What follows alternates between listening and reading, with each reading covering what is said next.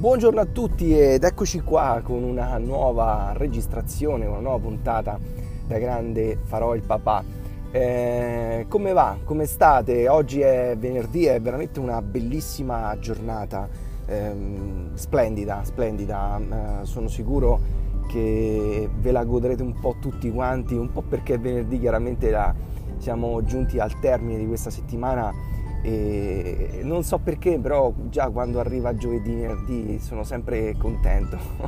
perché c'è il fine settimana che appunto sta, senti che si sta appunto preannunciando e, e già in qualche modo ti mentalizzi no? per capire un po' cosa puoi fare, come puoi staccare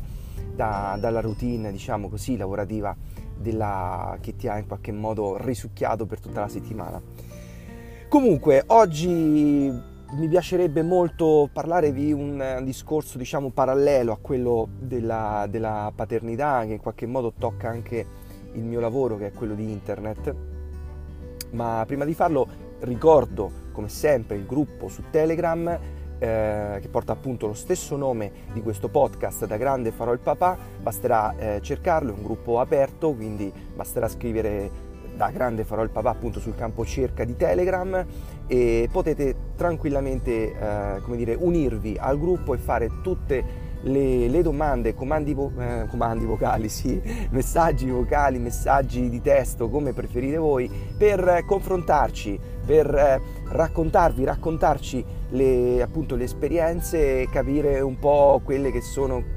più, più simili o magari quelle invece eh, su cui non siete d'accordo, siete contrastanti, insomma, ecco interessante anche capire le esperienze di ognuno, perché tante volte ci si ritrova ma tante altre volte no. Ed è proprio su questo, eh, su questo che assist che mi sono fatto da solo che vorrei proprio parlare di un argomento che è contrastante, mm, diciamo il, il, i genitori in qualche modo si dividono. Eh, un po' di tempo fa, questo non ve l'ho detto, ma eh, sono stato, eh, ho partecipato, diciamo, sono stato invitato ad una serata di eh, gestanti eh, per una testimonianza, chiamato mm, la, no, noi eh, due famiglie eravamo per raccontare appunto i primi mesi eh, di vita appunto del, del, proprio bambino e capire un po' come va, come sta andando. E, mm, e io ho dato la mia testimonianza, mi ha colpito perché mh, mm, c'erano circa eh, una decina di gestanti accompagnati chiaramente da, da, dai loro mariti, compagni, fidanzati e mh, mm, è stata un'occasione dove mi ha in qualche modo ricordato, ma ci sono state anche altre occasioni, ve l'assicuro, ehm, il, il discorso di utilizzare internet come risorsa di informazione o sostitutiva a quella del pediatra o come dire aggiuntiva magari. Ehm,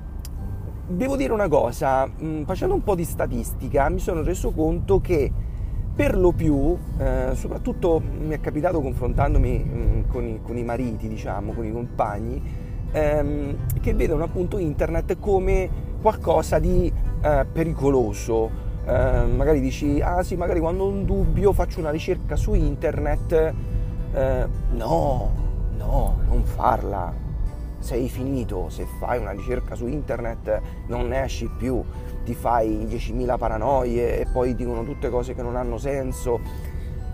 Insomma, mi ha dato molto l'impressione che ci sia proprio la completa, non dico completa, ma insomma quasi mancanza di fiducia su internet. Allora, su questo io mh, devo un po' spezzare una lancia a favore di internet, perché un po' perché ci lavoro, ma un po' perché avendolo conosciuto anche un po' da dietro le quinte, ecco, mi permetto di dire questo, ehm, internet in realtà non è proprio così inaffidabile. Immagino avrete sentito in questi ultimi tempi parlare di eh, cookie love o anziché GDPR eh, o magari quei bannerini che vi si aprono ogni volta che aprite un sito nuovo dove magari è fastidioso, no? devi cliccare su ok, ho capito. Ecco, internet è diventato, questo è come dire in qualche modo un po' la misura di come internet mm, sia diventato più, eh, più sicuro ma anche più affidabile in quello che viene eh, pubblicato, ma ancora di più il lavoro che fa Google, che oggi diciamolo lo percepiamo come una cosa scontata, no? quando in realtà fino a tanti anni fa, io sono classe 81, ehm, io sono cresciuto con la Treccani libreria che ti occupava proprio tutta, tutta la parete della, della, della sala che per comprarla oggi ci faresti una macchina, dove lì tu vedevi come risorsa su qualsiasi cosa, se magari non lo so, dovevi fare una tesina di laurea, una ricerca o banalmente una domanda che avevi appunto anche medica, andavi lì e avevi sicuramente la risposta. Mm, quello allora cos'è? Meno affidabile? No, eppure noi gli davamo appunto un trust, no? un'affidabilità in quello che andavamo a cercare lì su quell'enciclopedia. È un po' la stessa cosa anche, anche su internet, è chiaro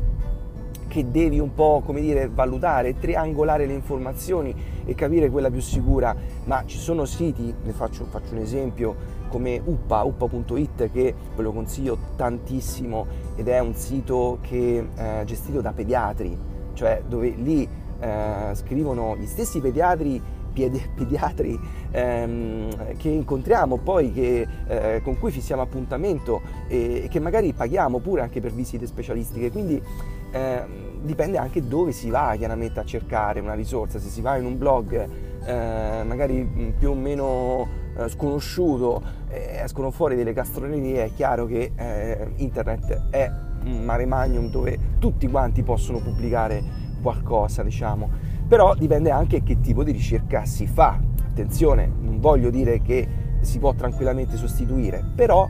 se piuttosto che chiamare 10 volte il pediatra al giorno, se ho magari un dubbio di una rilevanza, diciamo come dire, relativa, magari posso anche fare una ricerca su internet per avere un suggerimento, per avere un'indicazione mh, che poi sarà da me valutata, da me confrontata magari anche con il pediatra e poi decisa, assolutamente sì, però come dire, questa come dire, esclusione assoluta a priori di internet come se fosse veramente il, il, mare, il male assoluto mi sembra un pochino esagerato, ecco, tutto qua. E, ehm, l'ultima cosa che, che vorrei dire molto, molto, velocemente è, visto che siamo in ambito diciamo, di lettura, è appunto il leggere mi ha colpito veramente tantissimo, mi è piaciuto veramente tanto scoprire, riscoprire la lettura come un qualcosa appunto di, ehm, di piacevole, ma non tanto la lettura quella che appunto si fa sul cellulare o sul computer, appunto facendo una ricerca, ma la lettura dei libri. E questo io devo dire, l'ho un po' riscoperto in questi sei mesi di Francesco, di mio figlio, eh, da due punti di vista diversi, un po' comprando libri ehm, appunto anche in questo caso legati che ne so allo svezzamento oppure sulla crescita che sono veramente interessanti, poi magari mi piacerebbe fare un podcast, eh, una registrazione, una puntata dove magari mh, vi sparo alcuni, alcuni titoli, alcuni libri che secondo me sono interessanti. Ehm, è interessante perché appunto il nostro pediatra a semissima, questo ce lo diceva anche prima, ehm, ci ha raccomandato proprio di parlare, di leggere, di far sentire musica eh, perché aiuta proprio a stimolare, a, a, a, dire, a sviluppare la concentrazione per il nostro figlio. E quindi abbiamo pensato appunto di leggere libri, magari quando la mamma allatta io intanto leggo qualche capitolo di modo tale che lo leggo per me ma lo leggo anche per la mamma, ma in qualche modo lo leggo anche per mio figlio perché appunto ascoltare eh, anche se appunto a sei mesi ancora non capisce cosa sto dicendo, però è stimolante comunque, sono degli stimoli interessanti. Ma soprattutto per me mi ha fatto riscoprire veramente la, mm, dire, la piacevolezza della lettura, che aggiungo poi un ultimo tassello, un punto importante eh, è proprio anche quello della lettura delle storie. Un'altra cosa che sto facendo solo per Francesco, solo per mio figlio, è la lettura delle storie. Abbiamo comprato del, degli allegati, sai, quegli allegati che ci sono nei giornali, no? con, che prendi di settimana in settimana con le storie, con le favole, che sono molto brevi, però anche lì mi ha fatto capire, riscoprire quanto è importante leggere un libro proprio di testo, la carta, è importante, l'abbiamo un po' persa con il cellulare, con il computer, ci siamo un po' lasciati alle spalle questo che veramente invece è, un, è veramente un, dire, una lettura diversa che ti fa ragionare, che ti fa estrapolare dei concetti che fai tuoi e capisci veramente cosa è importante. Anche quando leggi appunto un libro, faccio ad esempio un argomento che sto trattando ora chiaramente che per me è importante che è quello dello svezzamento, è quello, ehm, un conto è leggere appunto una pagina web, un conto è quando ti leggi un libro e ti vai a cercare tra i capitoli il concetto che magari per te può sembrare più interessante, no? Quindi ehm, questo io lo dico perché mi sembra, mi sembra giusto, mi sembra importante ricordare come oggi la vita vada veramente così tanto veloce che purtroppo ci siamo persi di vista eh, l'importanza di fermarci un attimo e, eh, e come dire, ritrovarci in un libro di testo che può essere magari non letto per intero, ma magari anche un capitolo al giorno, anche 5 minuti al giorno, però trovare uno spazio per noi stessi che soprattutto per i primi tempi, per, eh, per una famiglia che eh, non solo va di corsa, ma va di corsissima tra le tantissime cose da fare, ritagliarsi questo momento è un modo anche per, come dire, eh, respirare, riprendere una boccata di ossigeno. Beh, questa l'ho detta e qui concludo. Intanto buon venerdì a tutti e buon fine settimana a tutti. Ciao!